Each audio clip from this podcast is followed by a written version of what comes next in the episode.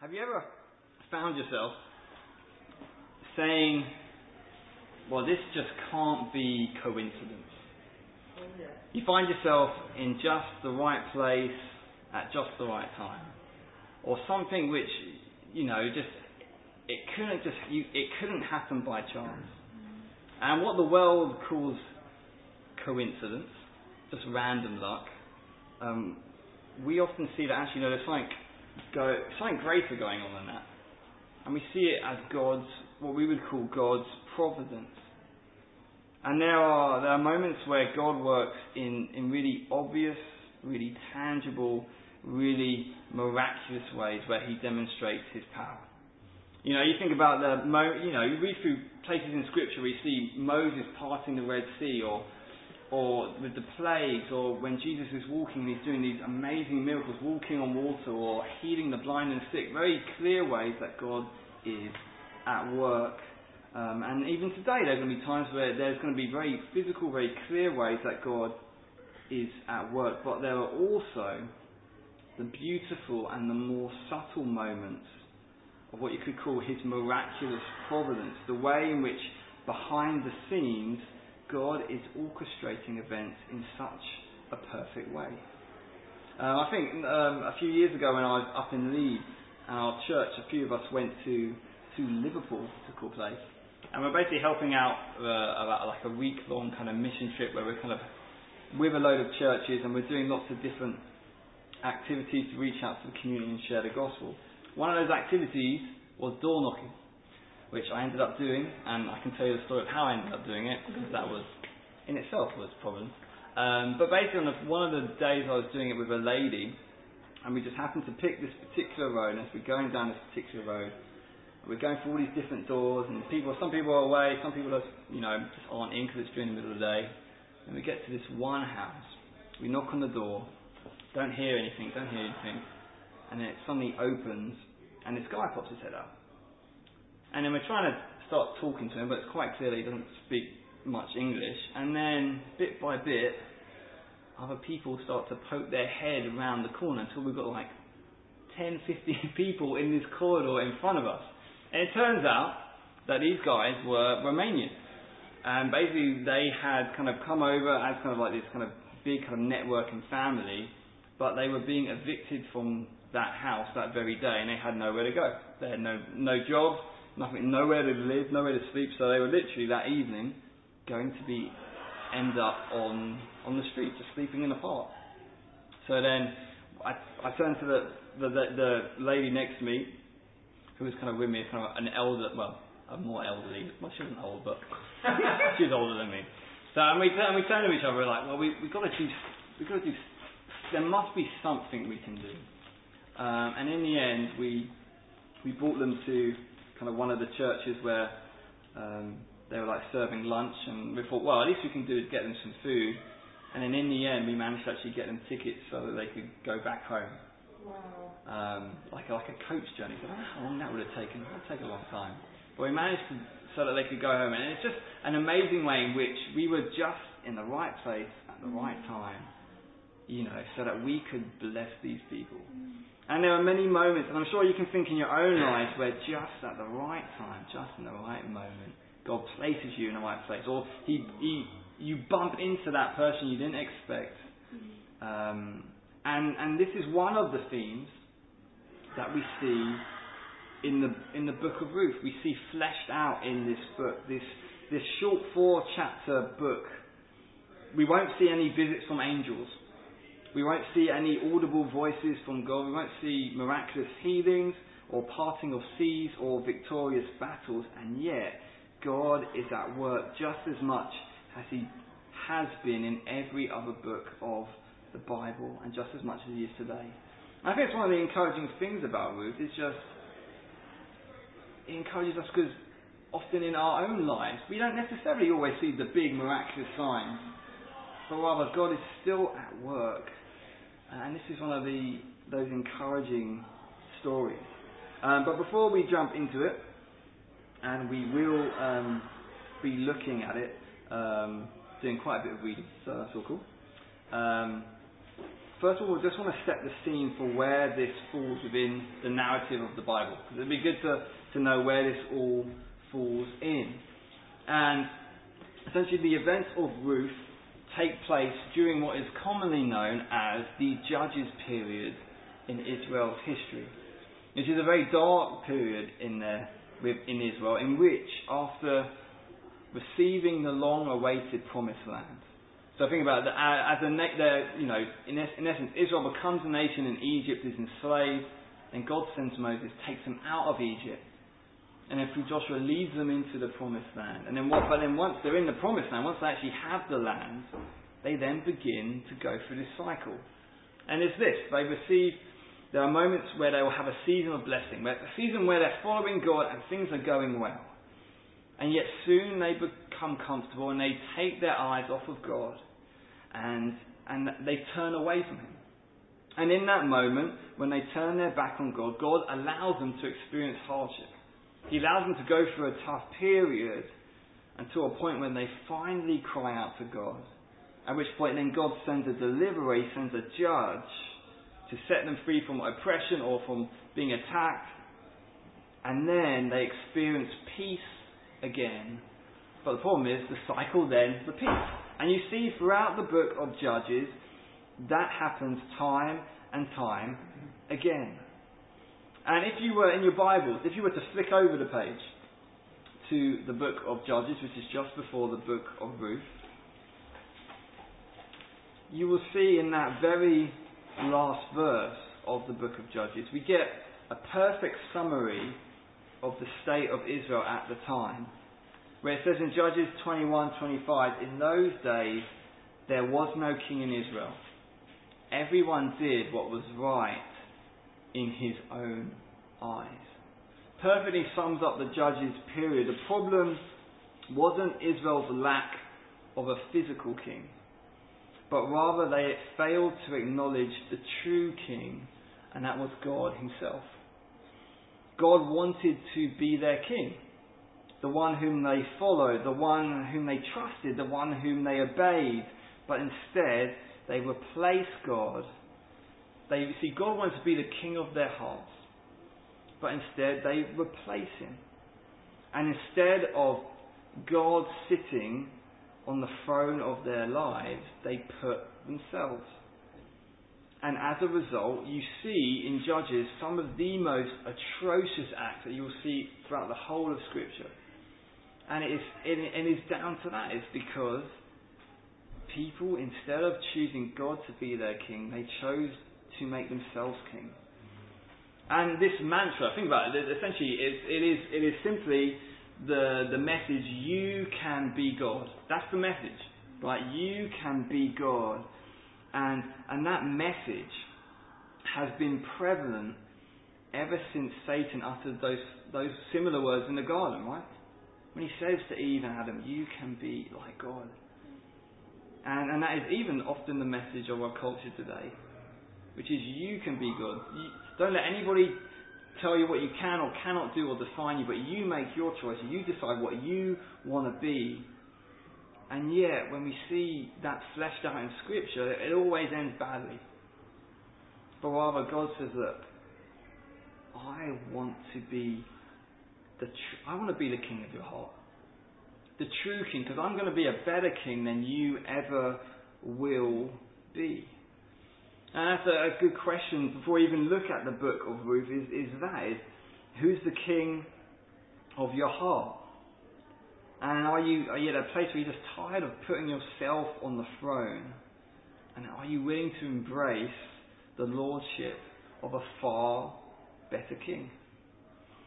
So, this is the backdrop to our story.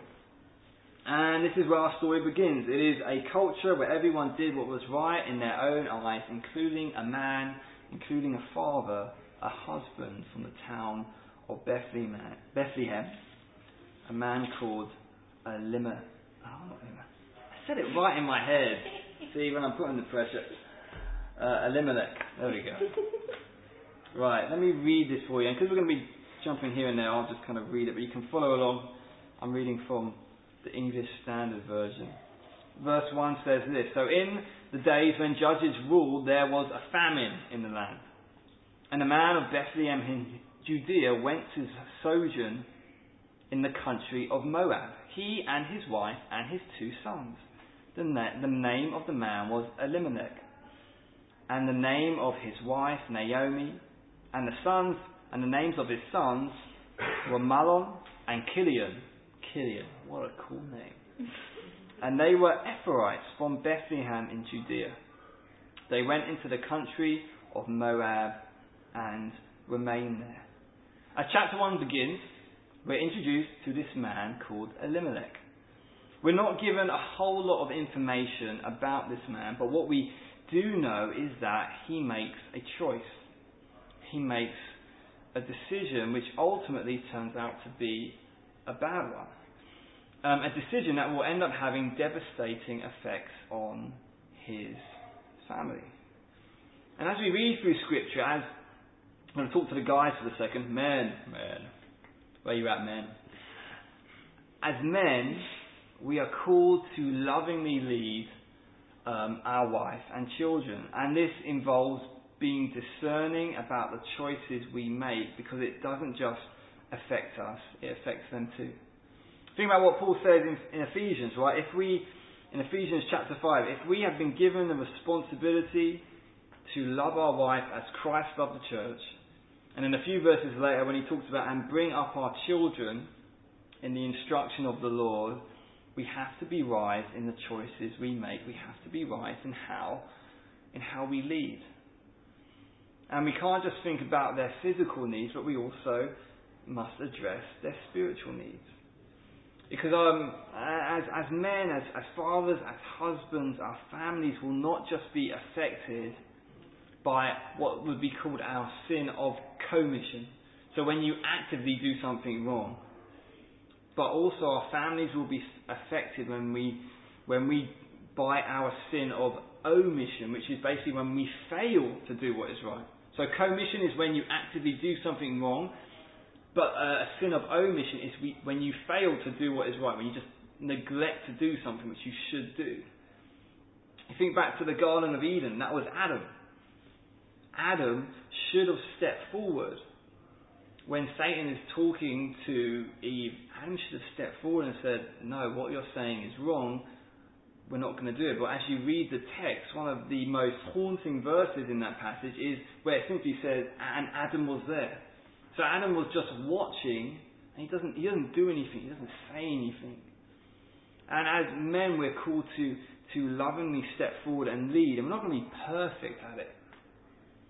But rather, in faith, trusting Jesus, we step forward with Him, seeking to follow His lead, and as we follow His lead, we'll then be able to lead others better as well. And it's ultimately going to be, look, as I follow Him, also follow as well. And we see here, when we look at this text, we could be like, okay, so what's so wrong about the choice that Elimelech makes, right? It makes economical sense. There's a famine in the area that he is, so he goes to another country so he can provide for his family, right? So he's in Bethlehem, there's a famine, so they go to Moab. And on the surface, that looks like an inconsequential decision. And although we don't know the process he went through to making this choice, all the heart behind it. You know, we could ask, did he pray about it? Did he take godly counsel about it? We don't know.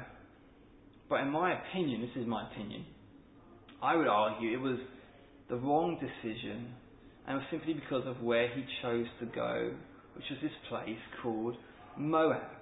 In a different, he goes to a different country, he goes to Moab, and basically the Moabites were descendants of Lot, and that's an interesting story for another time. Um, but essentially, the Moabites were at times enemies with Israel, and perhaps more significant than that, they worshipped the false god Chemosh. What a cool name, man! that's not that cool. they worshipped a false god called Chemosh, and as it, as and that's mostly not the way you say it, but you know, go with me, Chemosh, C H E M O S H. And as Elimelech takes his family into Moab, he is ultimately leading them away from fellowship. Think about it. Granted, Israel's not in the best spiritual state at that time, but Israel was still God's people. There was no church in Moab, there was no group of believers to fellowship with in Moab, no place to go and worship the true living God. You know, there were no godly ladies for his wife to seek counsel and to be invested in. There were no other sort of God-fearing families that they could join side and kind of do life with. He, he, Elimelech perhaps fails to realize just how important fellowship is. And even staying in Bethlehem, although it may have been more difficult physically, perhaps it would have put them in a much better place spiritually. Because the truth is, we, we need fellowship. We need to be in community with other believers. It's, it's what God has not only called, He's called us to do it. He knows we're called to do it because, man, we just make terrible lone wolves. We just can't do it on our own. And we read in the next verse. So look at the next verse with me. Verse 3 to 5 says this But Elimelech, the husband of Naomi, died, and she was left with her two sons. These took, these took Moabite wives. The name of the one was Orpah, and the name of the other Ruth. They lived there about ten years, and both Mahlon and Chilion died, so that the woman was left without two sons and her husband. Naomi is left to bury her husband, and I, you know, I can't imagine how difficult that must have been. But this, this was not her only funeral, because years later she would have to bury her very own sons. Uh, and that which they tried to avoid, it still took place. And that which took place was death. And Elimelech has chosen to take his family away from their people into a foreign land, a land where people did not worship the true living God, and as a result, his sons, in the wake of his death, they also make a, a, a sinful choice, and they choose they choose to to marry those to marry girls of Moab. And what's so wrong about that? The, the the thing which is wrong about that is not that they married somebody of a different culture or different nationality. The problem is they married somebody of a different faith. And God speaks multiple times, both Old Testament and New Testament, about the dangers of that. You know, if you think of um, the most prime example is, is King Solomon. It says this in, in 1 Kings 11. Now King Solomon loved many foreign women. There are two things wrong with that. Well, one for, well, first thing wrong with that, he loved many women. That's not good. and it says this, along with the daughter of Pharaoh, and then it lists these Moabite, uh, which we're kind of being talking about now, Ammonite, Edomite, Sidon, and Hittite women from nations concerning which the Lord had said to the people of Israel, You shall not enter into marriage with them, neither shall they with you, for surely they will turn away your heart after their gods. And, and as I say, God doesn't have an issue with interracial marriage. The reason He tells Israel not to marry people of other nations is not because they're a different nationality, but because they're of a different faith. You know, and I'm often reminded what Jesus says, not concerning relationships, but just but about other things where he talks about how a divided house cannot stand. If you're divided on the most important issue, you're not going to be able to stand. And it continues. You, you read on further on in that passage in Kings where it says, "For Solomon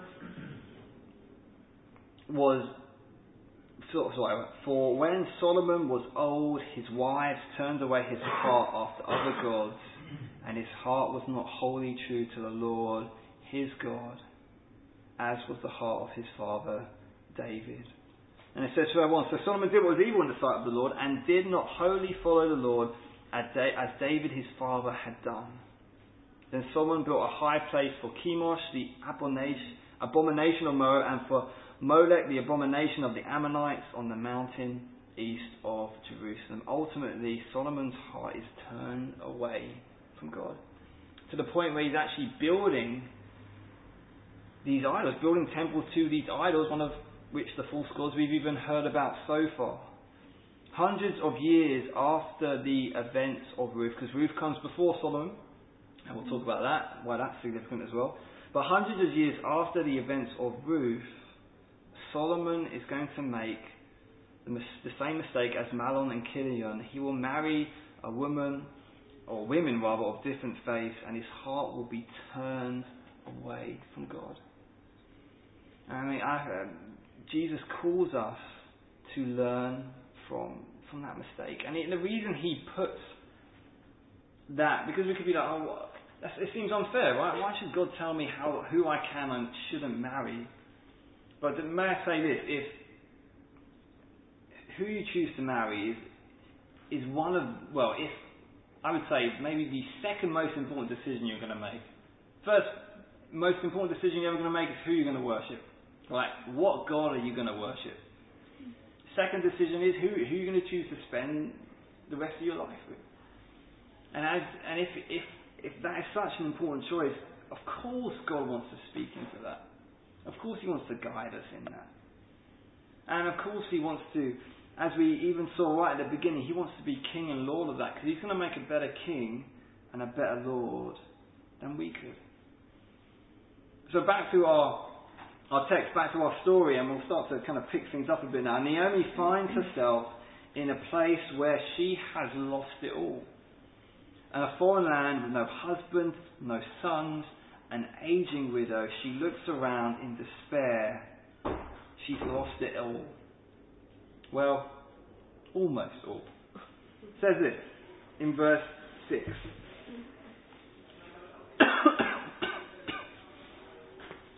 Then she arose with her daughters in law to return from the country of Moab. For she had heard in the fields of Moab that the Lord had visited his people and given them food. And so she set out from the place where she was with her two daughters in law, and they went on the way to return to the land of Judah.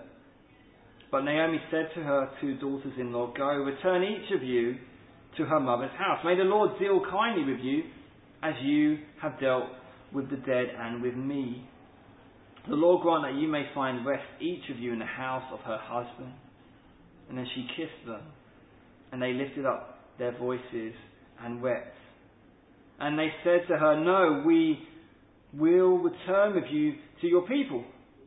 But Naomi said, Turn back, my daughters. Why will you go with me? Have I yet sons in my womb that may become your husbands? Turn back, my daughters. Go your way, for I am too old to have a husband. If I should say I have hope, even if I should have a husband this night and should bear sons, would you therefore wait till they were grown? Would you therefore refrain from marrying? No, my daughters, for it is exceedingly bitter to me for your sake that the hand of the Lord has gone out against me. Then the Lord, then they lifted up their voices and wept again. Orpah kissed her mother-in-law, but Ruth clung to her. You see, Naomi, basically Naomi steps off to return home. She has heard that the famine has ended and says her goodbye to the wives of her sons. And initially they're reluctant to leave, but Naomi insists, explaining that there's nothing for you if you come with me. There's nothing if you stay. I can't, I can't give you anything. There's nothing I have to give you. But despite Naomi's objections, one of the women clings to her. She refuses to leave her. And that's Ruth. And Naomi turns to Ruth and literally implores Ruth to remain in Moab. Listen to what she says. Says this in verse 15. And she said, See, your sister in law has gone back to her people. So Orpah's already gone. And, and to her gods return after your sister in law. Now, see what Naomi is saying here. Because uh, she essentially says, Look, Ruth, don't come with me. Go, go back to your land. But not only that, go back to your gods. She essentially is like doing the opposite of evangelism. I mean, how sad is that, right? She's like, can you imagine somebody t- being like, yeah, I want to come with church, church with you, and you're like, no, no, no, you can't come. Go, just go back and worship wherever you were worshipping before. She's like, you know, an, an you know, worst evangelist ever goes to Naomi at this point. She's just like, yeah, just go, go back, worship the God that you worship. But thankfully, mm. Ruth really is determined. And she says this in verse 16 Do not urge me to leave you or to return from following you. For where you go, I will go. And where you lodge, I will lodge. Your people shall be my people, and your God, my God. Where you die, I will die, and there will I be buried. May the Lord do so to me, and more also, if anything but death parts me from you. And when Naomi saw that she was determined to go with her, she said, No more. In a chapter which is full of death, full of darkness, full of despair, we have our first glimmer of hope, our first glimmer of light, and it starts when a widowed foreigner decides to put her trust in the true living God. In essence, Ruth is converted. She has a conversion. She says, Look, I actually want to follow this God that you follow. And sometimes we can be so consumed with the hardships surrounding our lives that we fail to see the miracles right in front of us. And how miraculous is that? Somebody coming to know God. What could be more miraculous than that? Somebody giving their life to Christ. And unfortunately, Naomi is, is, is so consumed with grief and bitterness that she just can't she just can't see it right now. Says this in the next verse, verse 19, closing up the chapter. So the two of them went on until they came to Bethlehem. And when they came to Bethlehem, the whole town was stirred because of them. And the women, the women said, Is this Naomi? And she said to them, Do not call me Naomi, call me Mara. For, all, for the Almighty has dealt bitterly with me. I went away full, and the Lord has brought me back empty. Why call me Naomi? When the Lord has testified against me, and the Almighty has brought calamity upon me. So Naomi returned and Ruth the Moabite, her daughter in law, with her, who returned from the country of Moab, and they came to Bethlehem at the beginning of the barley harvest. Naomi does what many of us do when we go through suffering, which is we blame God. You know, God, she says, you remember we just read, God has dealt bitterly with me. God has brought me back empty. God has brought calamity upon me. That's how Naomi is, feeling in that moment, the rawness of that moment. And if we find ourselves in that place, that place of, of sorrow and despair, when we find ourselves in that place of going, God, why? How do we respond in those moments? And not too long ago, I was, I was thinking about this. I can't remember what, what made me think about it, but I was thinking about the subject of suffering and, and asked myself, as a Christian, what, what hope do I have? You know, Christians, as Christians, what sets us apart from the rest of the world, especially when it comes to the area of suffering? What about our faith gives us hope and comfort during the most difficult moments of life. And as I was thinking about it, I'm sure there were more reasons, but I reasoned that there were three things I came up with. I'm sure you could come up with three things. But I reasoned that we have hope as Christians during moments of suffering because of three things. One, because Jesus will be with us through it. Jesus promises to be with us in our suffering. He promises to be our comfort in that moment. He doesn't leave us to do it alone, but while He says, Look, I'm with you, I'm not going to forsake you, even through life's most difficult moments. And it related to that, He knows what it's like to suffer. Jesus, I mean, think about it, none of us chooses to suffer, but Jesus actually didn't have to suffer, and He chose to. He could have lived a pain free life, which many of us would maybe even like. But he actually chooses to suffer. And he knows what it's like to suffer. So, first thing, Jesus is with us in our suffering or through our suffering. The second thing is this that Jesus will ultimately bring us through it. So, Jesus is with us in the midst of it, but then Jesus will also bring us through it. Even if, even, even if one day that is simply through death. we know that as Christians, this world is as painful as it gets. Nothing, it, as what we experience now is the worst that it gets for us.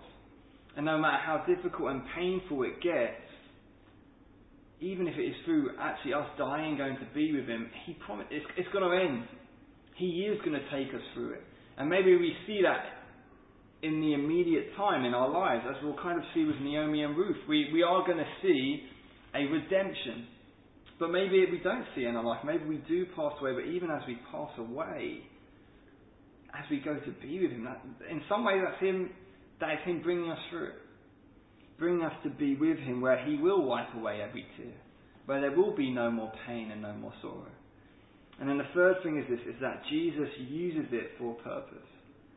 And we see that throughout Scripture, although we often don't see it in the moment. A bit like Naomi right now. She cannot, she, she can't see what God's doing.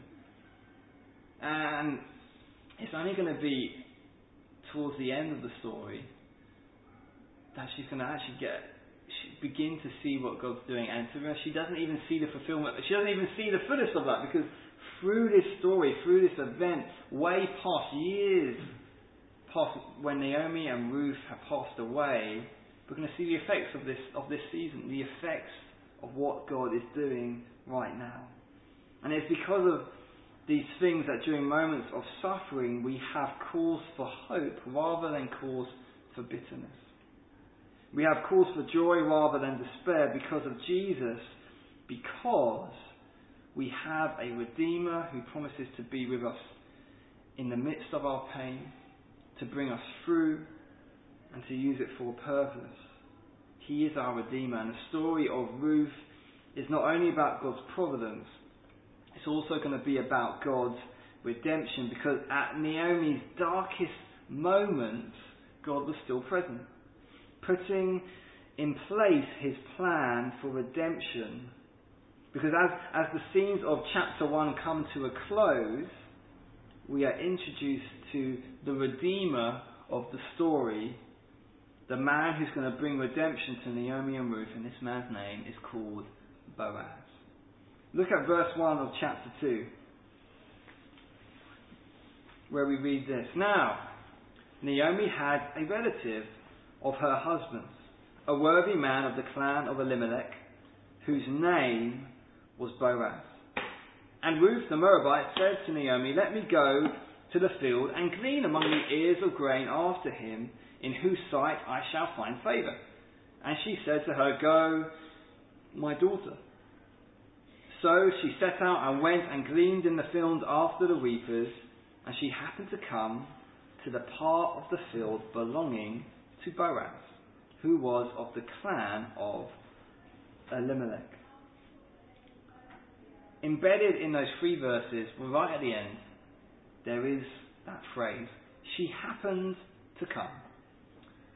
Uh, you know, she, ha- she just happened to come across this particular field.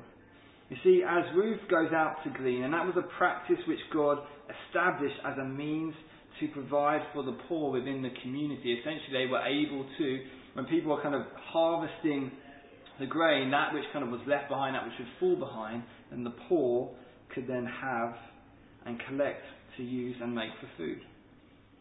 And, and, and, and, and as I say, as of all of the fields that she could have ended up in, she ends up in the field, in the part of the field that was belonging to a man called Boaz, and which at this time she does not understand the significance. And as I say, this man Boaz, and we, we you know we ask ourselves the question: Can this be just a coincidence? Since Boaz is from the same family as Elimelech, he can act as a redeemer for Ruth and for Naomi. So I need to maybe give a little bit of background of what this actually means. Why is this guy, Boaz, a redeemer, and what does this mean? So this is he's, he's he in relation to who he is, he's known as or is referred to what is known as a kinsman redeemer. A kinsman redeemer was basically the nearest relative who has the responsibility to redeem or buy back something from a family member. Okay, so the responsibility fell first to someone's brother, then uncle, then cousin, and finally to the nearest living clan relative. So this law allowed for a kinsman redeemer to redeem the land of a family member that became poor and was forced to sell it. And this was done to keep the land in the family. But also a kinsman redeemer, well, as a kinsman redeemer, Boaz also had the right, well, Boaz had the right to purchase Naomi's land, but this also included he had the right to marry Ruth and producing offspring for the line of Elimelech. So, um, uh, so basically, here Boaz has the opportunity to be a redeemer, to rest- restore fortune and children and life and family back to Naomi and back to Ruth. He's in a position where he can do this, and we'll talk about specifically next week what that actually will end up looking like. But I want to say it again. Out of all the fields that she could have ended up in, she ends up in the field of the man who could actually redeem her, who could actually restore that which was lost. This is not coincidence and it's not just plain good luck as some people would have it. This is God. This is God at work in His grace and providence, working in the background to bring about redemption for His family. Read me, verse 4 to 7 it says this, And behold, Boaz came from Bethlehem, and he said to the reapers, The Lord be with you. And they answered, The Lord bless you.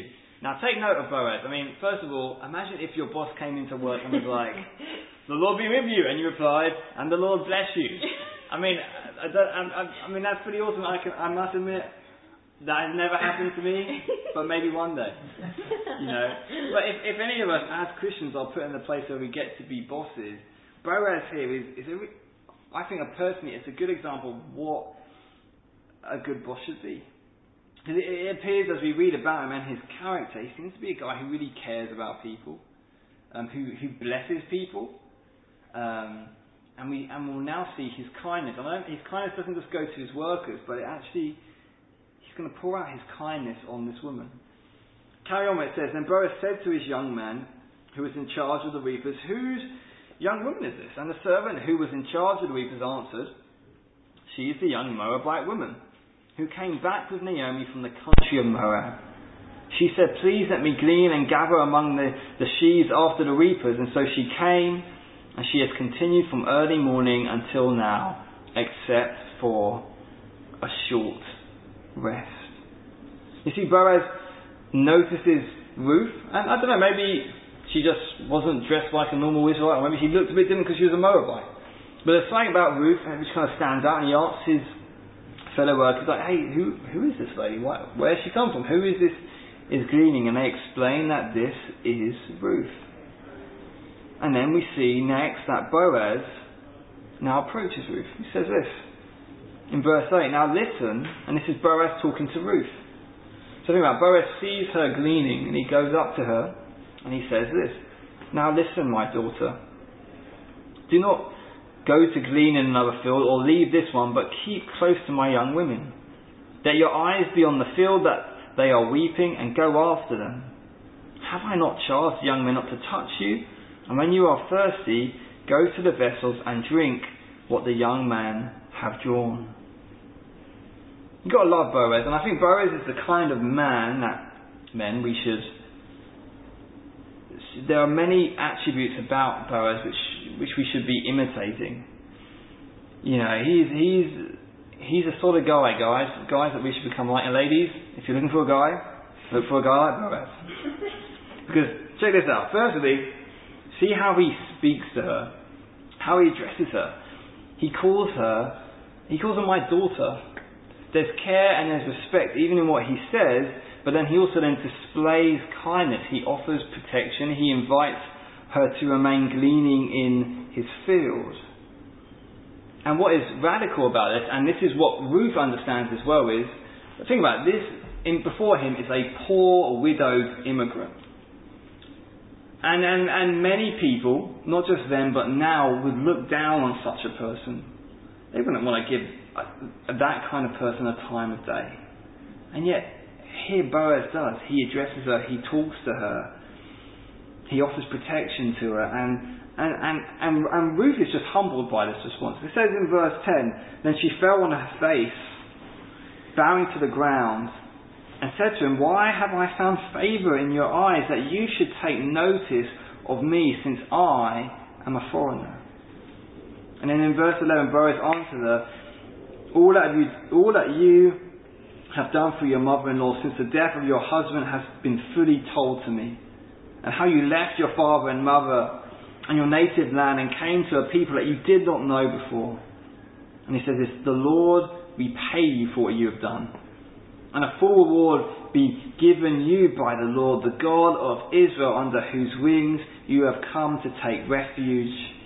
And then she said, I have found favour in your eyes, my Lord, for you have comforted me and spoke, spoken kindly to your servant, though I am not one of your servants few things to note. Boaz sees her character. He sees the kind of woman that, that Ruth is and is becoming. Boaz acknowledges God's work in all of this. I love how he says, the God of Israel under whose wings you have come to take refuge. He's like, I want, I want to acknowledge, first of all, Ruth, I'm amazed by how you've treated your mother-in-law.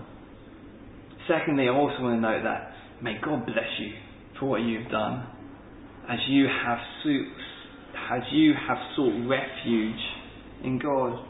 And Ruth ultimately leaves. She, she's left comforted by his kindness.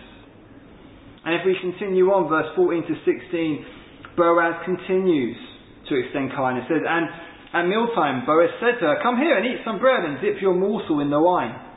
And so she sat beside the reapers and he passed to her roasted grain, and she ate until she was satisfied.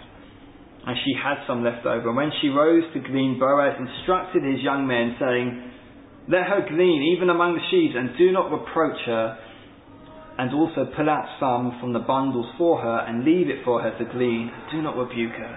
He's like, man, I'm going to make it easy for you to get as much, as much, you know, to glean as much wheat as you can. He's like, man, don't don't rebuke her. Even even even you know even let let some of the stuff drop behind so she can pick it up. You know. And it says this, verse 17. So she gleaned in the field until evening, and then she beat out what she had gleaned, and it was about an ephah of barley, and she took it up and went into the city. Her mother-in-law saw what she had gleaned, and she also brought out and gave her what food she had left over after being satisfied. And her mother-in-law said to her, Where did you glean today? And where have you worked?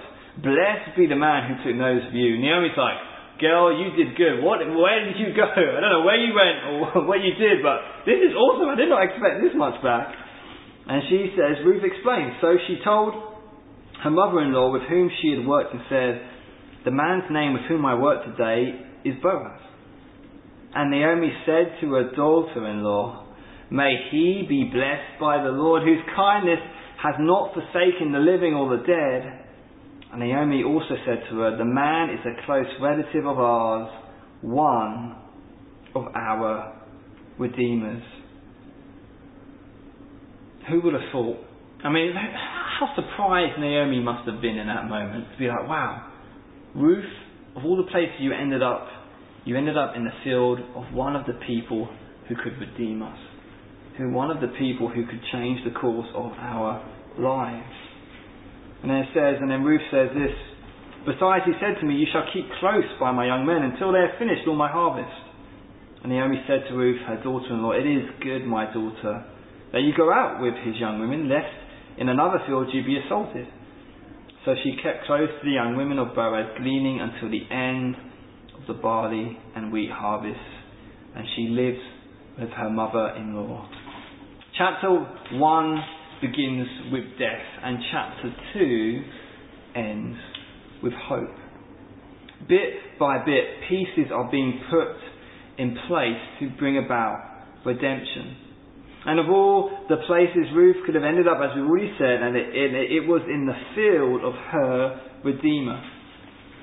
And the story of Ruth is the beautiful story of how our amazing God of providence is at work behind the scenes, in the small details of our lives to bring about redemption.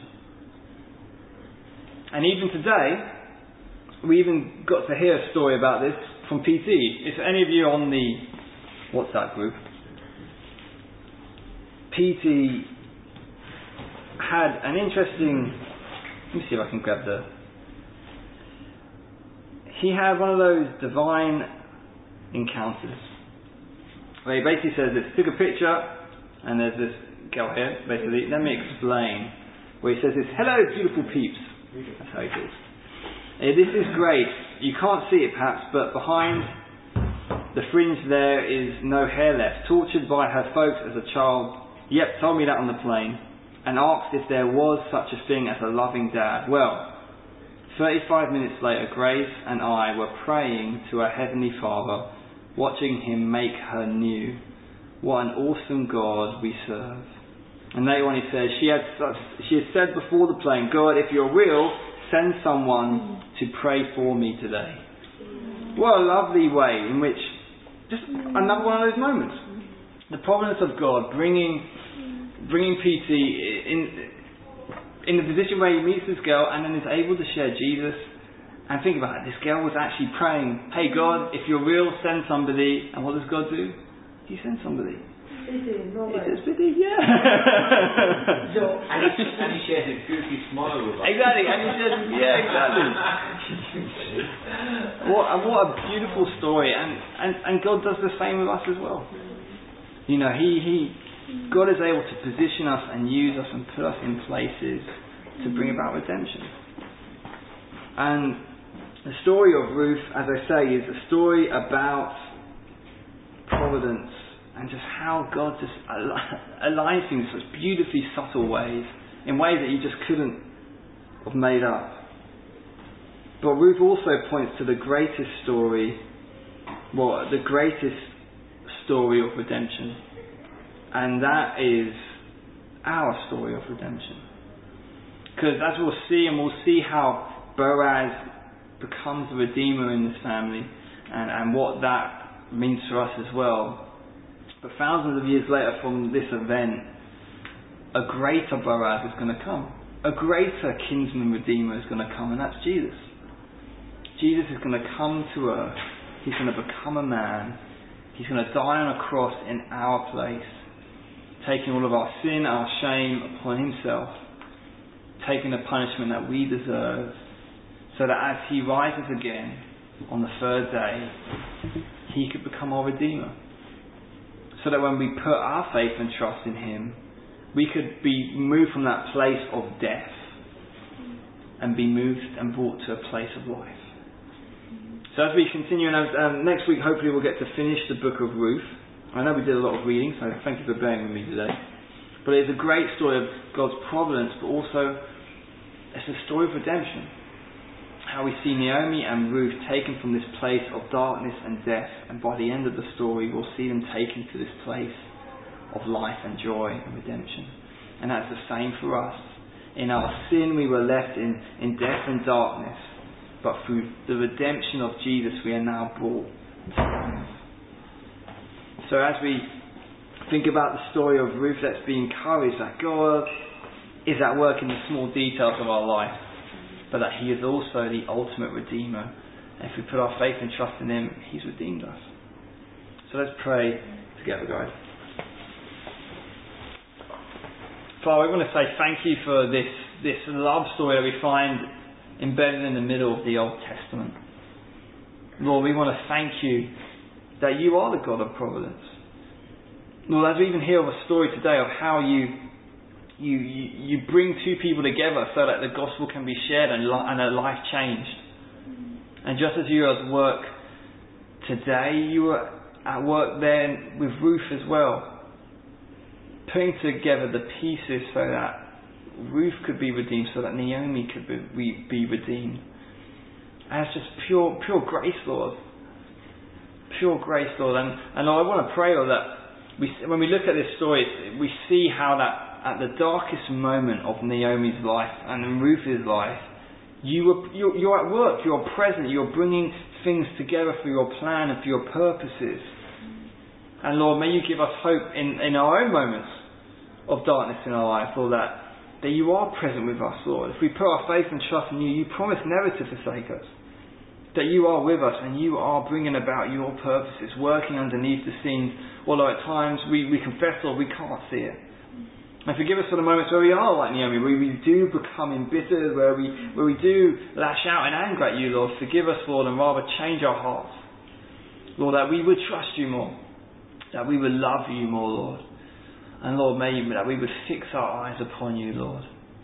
That we would, Lord, and I'm often reminded, Lord, that in those moments, if we ever do doubt your love, we're to look to the cross. Because your death on the cross is the greatest proof that you love us, Lord, and that you're in control. So, Lord, we want to thank you that you are our Redeemer, Lord, and that you are in control, working all things for your glory, but also for our good. And Lord, as we go away today, help us to meditate on these things, Lord. Help us to respond uh, and, and, and, and live in response to these things as well, Jesus. In your name we pray. Amen.